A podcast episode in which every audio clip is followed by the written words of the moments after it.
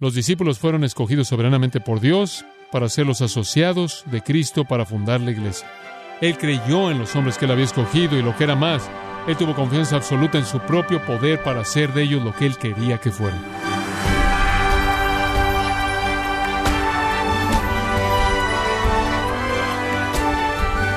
Le damos las gracias por acompañarnos en este subprograma, gracias a vosotros, con el pastor John MacArthur.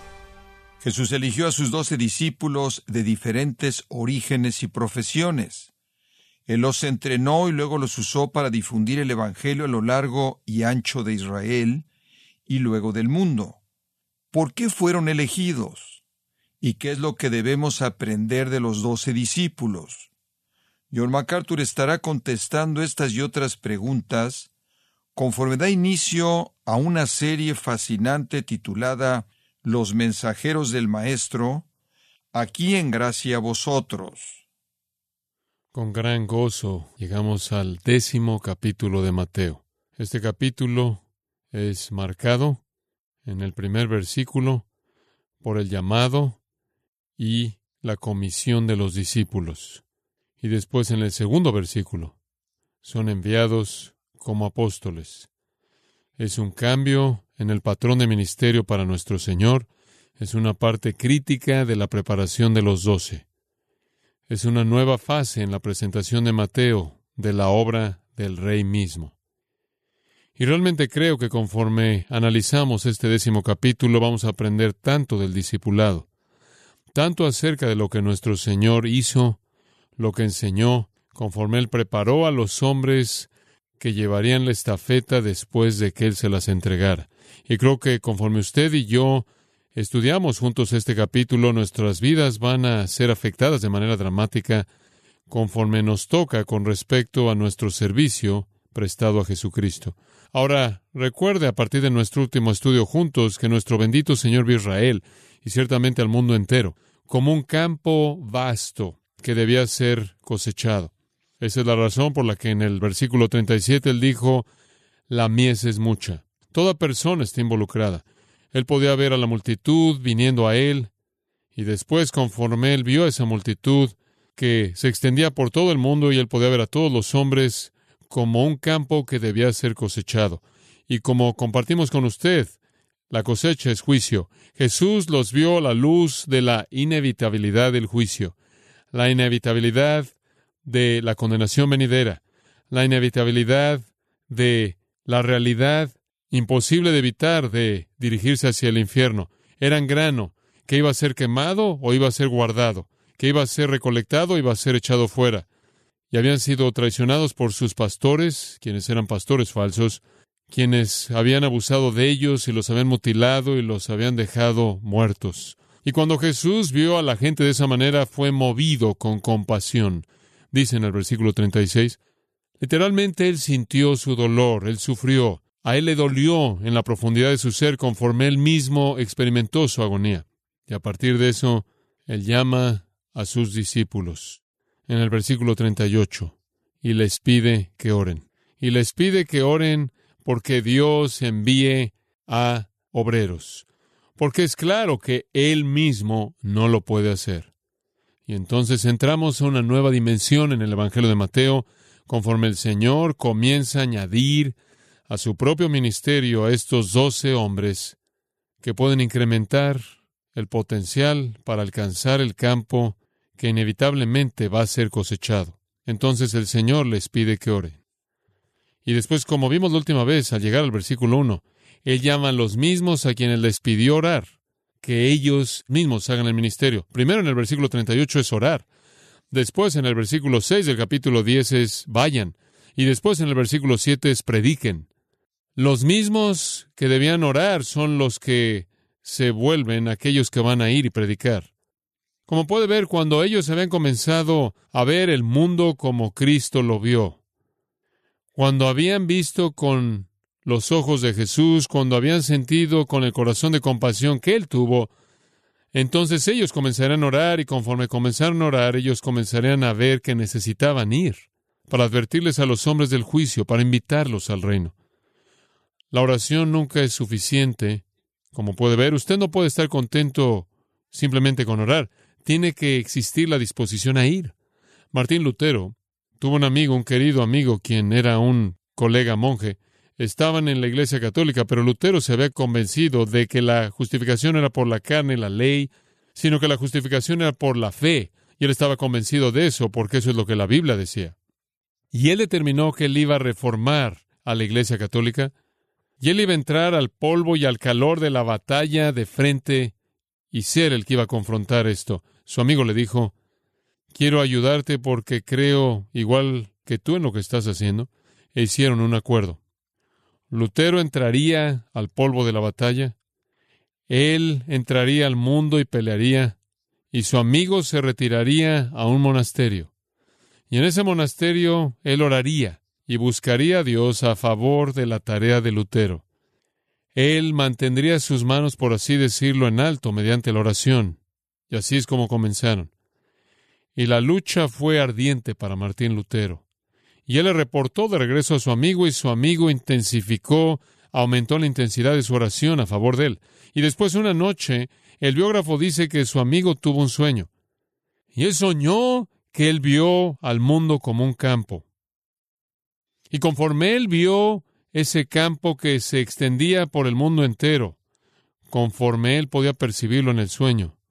Él vio a un hombre solo, pasando por ese campo tan grande como el globo terráqueo. Y en el sueño le fue aparente que era una tarea tan imposible y que quebrantaba el corazón. Él vio más de cerca en su sueño y él vio el rostro de ese hombre y era el rostro de su querido amigo Martín Lutero. Él se despertó. Inmediatamente fue a buscar a Lutero y le dijo esto, debo dejar mis oraciones, porque Dios me ha mostrado que orar no es suficiente, debo entregarme a la obra. Y entonces él hizo un lado su soledad piadosa, descendió y se metió al polvo y al calor de la batalla para trabajar junto a su amigo amado. Creo que ahí es en donde estamos en Mateo 10. Esa persona que estaba sola, Jesucristo, se ha movido por el campo, solo, hasta ahora. Y ahora Él va a llamar a doce más como ministros. Él va a comisionarlos como sus embajadores personales y enviarlos. Y el capítulo 10 es el registro de su envío inicial para ayudar en advertirle a los hombres de la cosecha inevitable del juicio. Ahora, la concentración primordial del pasaje comienza en el versículo 5, y a partir de ahí y hasta el final del capítulo usted encuentra la instrucción más maravillosa acerca del discipulado la instrucción más maravillosa acerca de lo que sucede cuando usted va a ministrar por Cristo. Nos da verdades tremendas de lo que significa predicar y representar al Señor Jesucristo, y nos va a instruir, créame, y nos va a cambiar. Tengo la confianza que así será. Pero antes de que lleguemos al versículo 5, realmente tenemos que tratar de manera apropiada los primeros cuatro versículos. Son muy simples en términos de lo que dicen.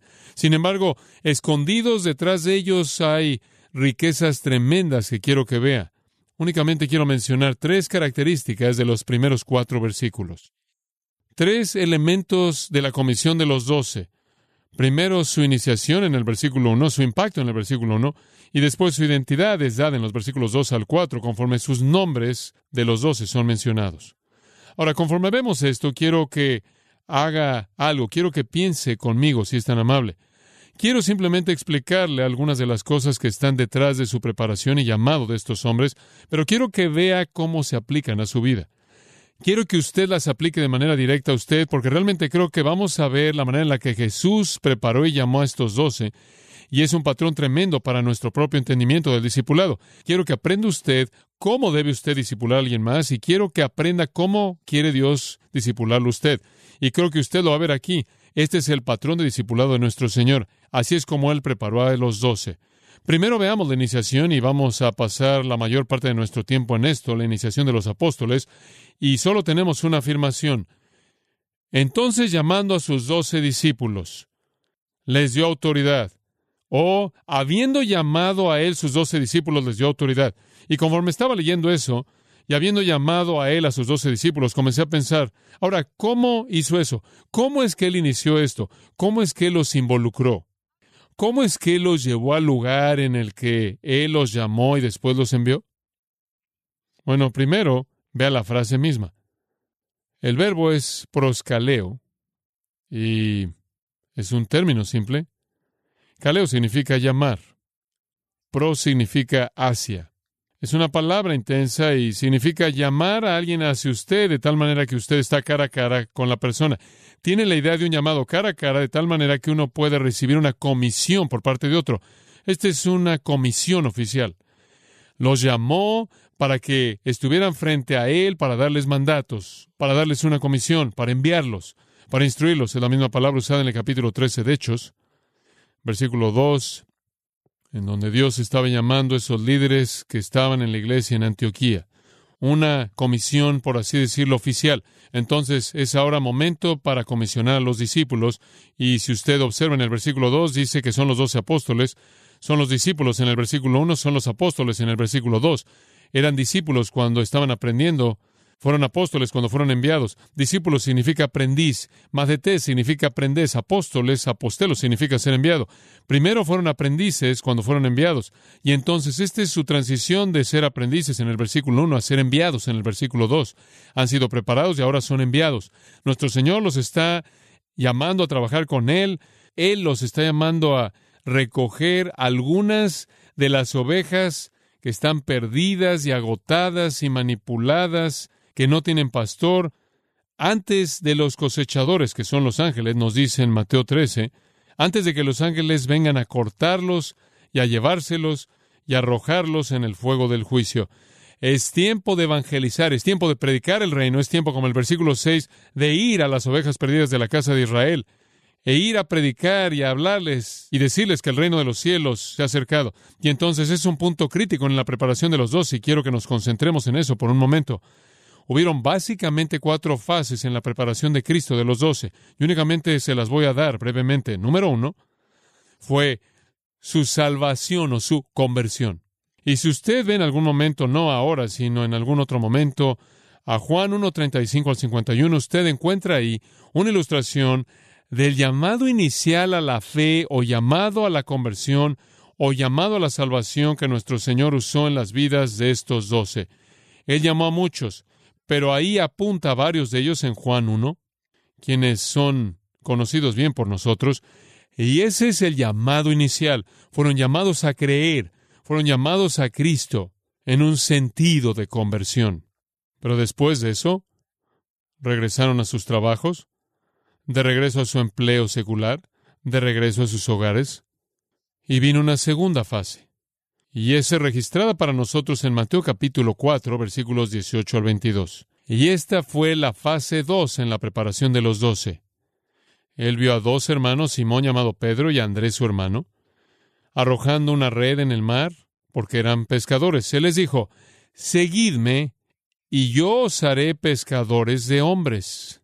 Ahora, ellos ya habían sido convertidos. Yo creo que ya habían sido salvos en el sentido de que creemos en la conversión o salvación, ya habían creído en Cristo, ya habían afirmado que Él era el Mesías, como lo hicieron en Juan 1. Pero ahora Él los está llamando a dejar las redes, y a dejar el empleo secular, y a dejar sus hogares, y a seguirlo de manera exclusiva y total. Este es su llamado, por así decirlo, al ministerio han sido llamados a la salvación, esa es la fase 1, ahora son llamados a seguirlo de manera permanente, esa es la fase 2, y Él los va a hacer pescadores de hombres.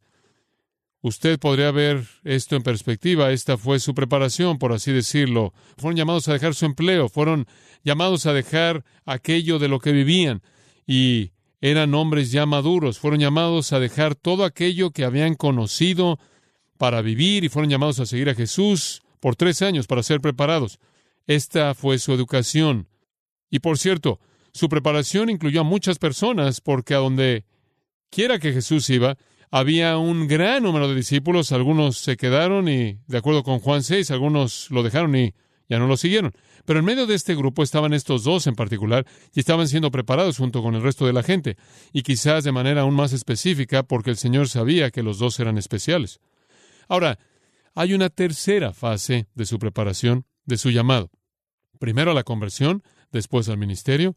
En tercer lugar, van a ser enviados. Y ahí es a donde llegamos en el versículo 1 del capítulo 10. Esta no es la fase final, esta es la fase 3. Y este es un envío, y Marcos nos dice que son enviados de dos en dos, y no están listos para salir solos aún. Tienen que tener a otro para apoyarse. Y también quiero añadir que el Señor se quedó con ellos muy de cerca en la fase 3. Fue una especie de una mamá águila viendo a sus pequeños conforme comienzan a volar. Él siempre estuvo ahí y ellos siempre estaban reportándole de regreso todo el tiempo y diciéndole cómo iba todo. Este fue su, su momento de preparación práctica. Este fue el momento en el que ellos iban a salir en su primer tarea de misiones a corto plazo para que pudieran saber cómo era el estar ahí en la práctica. Y después de una temporada de esta labor personal, regresaron al Señor y se quedaron ahí por mucho tiempo con el Señor, siendo instruidos, instruidos más y más. Y por cierto, ellos aprendieron mejor ahora porque habían estado allá afuera y sabían en dónde estaba el problema y sabían lo que necesitaban conocer. Y había un poco más de desesperación cuando regresaron y estaban un poco rasguñados de este primer intento al estar solos. Después hubo una cuarta fase de la preparación de los doce y esa fue después de la resurrección y de la ascensión. Cuando Cristo regresó al cielo, le envió al Espíritu Santo, el Espíritu Santo vino a ellos y fueron entonces esparcidos y salieron por todo el mundo discipulando las naciones y ese fue el envío final de los doce. Entonces hubo una fase de conversión, hubo un llamado a sí mismo para la fase de preparación, hubo una fase de primera experiencia y después estuvo un envío final. Y conforme llegamos al capítulo 10 estamos en la fase 3. Esta es su primera experiencia solos en el campo. Y no los deja salir muy lejos pero simplemente lo suficientemente lejos como para aprender de dónde va a venir el problema. Su iniciación en el ministerio, entonces lo llamamos la iniciación. Fueron seleccionados de manera personal por Jesús, del medio de los demás discípulos que lo siguieron, sabían que iban a ser responsables de esto. Él inclusive escogió personalmente a Judas, porque eso encajaba con el plan profético también.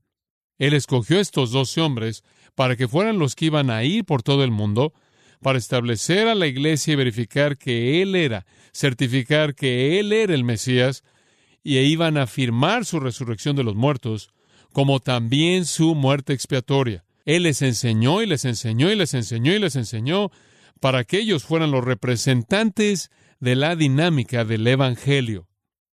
Ahora, en el proceso de prepararlos, en la fase 2 y la fase 3, Jesús básicamente estaba superando cinco problemas manifiestos que ellos tuvieron, y quiero hablar de esos.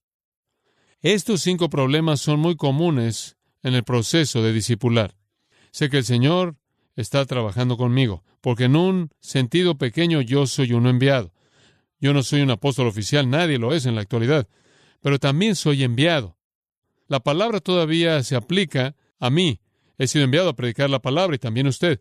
Y conforme he visto cómo el Señor opera en mi vida, puedo ver paralelos al ver cómo operó en sus vidas. Y una cosa que realmente me emociona es que Él no tuvo mucho con qué trabajar en su caso, y todavía no tiene mucho con qué trabajar en mi caso, y eso es muy gratificante. Él realmente tuvo un grupo difícil de hombres. De hecho, si algún religioso farsante hubiera escrito este Evangelio, si Jesús hubiera sido algún tipo de fraude tratando de convencer a todo el mundo de su perfección y convencer a todo el mundo de que Él era Dios, Él nunca habría escogido a doce personas tan peculiares, con tantos problemas como para que estuvieran cerca de Él. Porque para cuando usted llega al final de la historia, usted se pregunta cómo es que Él pudo lograr algo con ellos. Y algunas personas podrían cuestionar su capacidad simplemente en base a eso. Es algo maravilloso ver aquí la honestidad de Dios, conforme Él ve a Cristo tratando con estos hombres que son débiles. Pero conforme usted entra a eso, permítame tan solo hablarle un poco de su proceso de preparación y un poco acerca de su iniciación y un par de cosas en el trasfondo. En primer lugar, fueron escogidos soberanamente, eso es aparente. Tienen una función crítica en la historia del mundo y en la eternidad también, y Dios así lo preparó de tal manera que fueron escogidos soberanamente. Dice en el versículo 1, Él llamó a sí mismo a sus doce discípulos. De hecho, en Marcos 3:13, hay una afirmación maravillosa. Dice, Él llamó a sí mismo a quienes Él quiso. Fue su decisión, su voluntad, su propósito soberano. No hubo una búsqueda ejecutiva. No fue, bueno, ahora, ¿cuántos de ustedes les gustaría ser apóstoles? Levanten la mano. No fue así. Si no pueden tener éxito, si eres un pescador malo, quizás a ti te gustaría entrar en el ministerio. No fue así. Fueron llamados por la voluntad soberana y propósito de Dios. Él sabía los hombres que él quería y no les consultó, ni nadie fue consultado más que Dios el Padre. Fue preordenado como Abraham, como Moisés, como Jeremías, fue preordenado como Isaías, fue preordenado como Juan el Bautista, preordenado como el apóstol Pablo, quien fue llamado al ministerio. Y entonces Jesús dijo en Juan 15, no me habéis elegido vosotros a mí, sino que yo os elegí a vosotros y os he puesto para que vayáis y llevéis fruto. Soberanamente, Dios escogió a estos individuos. Y ese siempre ha sido el patrón de Dios. Él escogió a Israel, Él escogió a los apóstoles, y Él escoge a su iglesia, y Él escoge a aquellos que sirven con Él dentro de su iglesia. De tal manera que aquellos de nosotros que estamos representándolo somos los llamados según su propósito. Ahora, quiero añadir algo a eso. Fueron escogidos soberanamente, pero en segundo lugar fueron escogidos después de una noche de oración. Sí, Cristo escogió a quien Él quiso, pero de manera maravillosa en su sumisión al Padre ocurrió únicamente después de que Él buscó la voluntad del Padre. Este es algo tan maravilloso en términos de discipulado. Conforme seleccionamos a aquellos en quienes vamos a invertir nuestra vida, debe ser únicamente después de mucha oración para que Dios nos pueda mostrar a quién debemos entregarnos. Escuche Lucas 6:12. Y sucedió que en aquellos días que él, siendo Jesús, salió un monte a orar y pasó toda la noche en oración a Dios. Él oró toda la noche después de esto. Y cuando era de día, él llamó a sí mismo a sus discípulos. Y de ellos, de todo el grupo, él escogió a doce a quienes también él llamó apóstoles. Fueron escogidos soberanamente, fueron escogidos después de una noche de oración, conforme el Hijo sumiso en su humildad buscó únicamente la voluntad del Padre. Y en Juan 17, él afirma que, de hecho, fueron los que el Padre quiso, dados por el Padre al Hijo. Él dice, he manifestado tu nombre a los hombres que tú me diste del mundo. Tuyos eran y tú me los diste. Juan 17, 6. Él afirmó que fueron el regalo de Dios.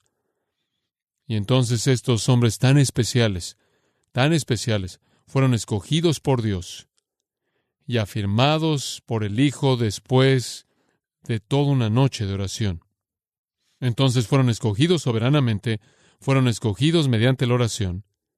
Y en tercer lugar, y en esto quiero que nos concentremos, fueron escogidos para ser preparados, para ser preparados. La preparación es una parte esencial. No fueron escogidos únicamente para ser enviados, tiene que haber un tiempo de preparación. Y para ellos fue una preparación de tres años, caminando con el Señor. Dejaron sus redes, dejaron sus barcas, dejaron sus cosechas, dejaron sus negocios, dejaron sus puestos de recaudación de impuestos, dejaron todo y siguieron a Jesús. Y algunos han criticado. Un escritor dice, no tienen ocupación. Han dejado la búsqueda en la que estaban involucrados, su pesca, su recaudación de impuestos y su agricultura. No tienen trabajo. Simplemente van detrás de su líder, hablándose el uno al otro con él, y cuando él le habla a la gente que comienza a congregar, simplemente oyen como el resto de la gente. Lo único que hacen es ir con él de lugar a lugar, no hace nada, y comienza a hacer una pregunta si no van a dañar o dar lugar a que la gente hable mal, que los doce son hombres adultos, y no hace nada por ningún propósito aparente, o están descuidando deberes obvias para hacer eso. Fin de la cita. Doce hombres adultos simplemente caminando juntos como un grupo de vagabundos. Supongo que usted podría verlo así. Pero por otro lado, tiene que haber preparación. Hay muchas personas que son llamadas a Cristo y quizás llamadas al ministerio y quizás son como el hombre que se subió a su caballo y empezó a correr por todos lados, en toda dirección, simplemente quieren ir, nada más que no saben a dónde o, hacer qué. Pero Jesús sabía que necesitaban ser preparados, ser enseñados. volverse discípulos, macetés, aprendices, antes de que pudieran ser enviados. Moisés pasó 40 años siendo preparado. Pablo únicamente tres años, y estos tres, Moisés debió haber sido un caso muy difícil. A unos de nosotros hemos pasado tres o cuatro o cinco años en el seminario.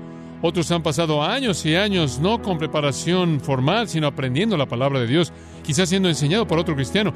Pero tiene que haber un tiempo de preparación antes de que uno pueda ser enviado. Y no puedo imaginar una emoción más grande que ser preparado por el Señor mismo. ¿Usted sí? Y lo que quiero decir con eso es que simplemente me deja sin palabras, simplemente estar ahí. En Mateo 11:29 él le dijo al grupo que los incluía, aprended de mí. Oh, qué preparación. Escuche, el aprendizaje no sucede simplemente porque se siente usted en un salón y oye una clase. El aprendizaje realmente sucede cuando usted observa a un hombre santo, una mujer santa caminar por la vida. Ahí es cuando usted aprende.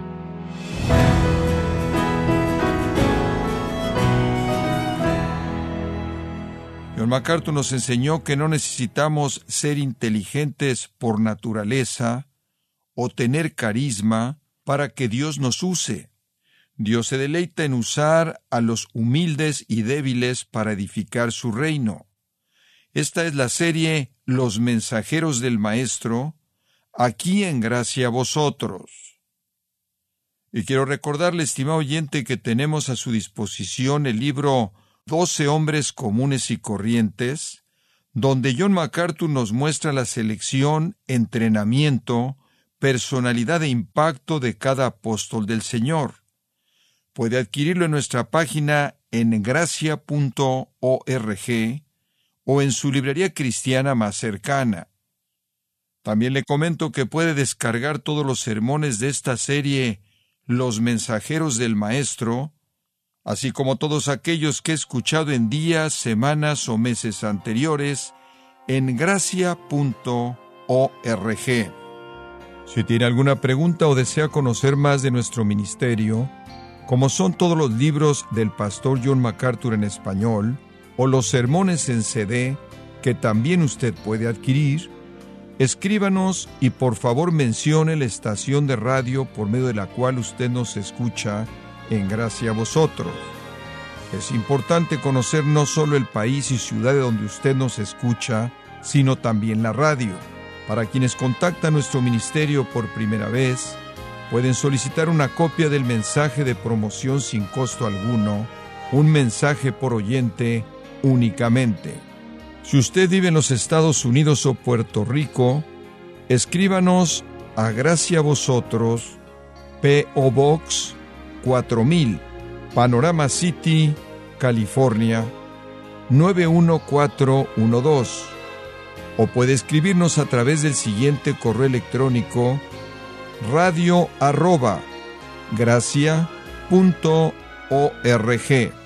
En nombre del pastor John MacArthur, de nuestra asistente administrativa Jessica Fonseca, así como del personal, queremos darle las gracias invitándole para que nos acompañe en la próxima edición y juntos continuar desatando la verdad de Dios un versículo a la vez, en gracia a vosotros.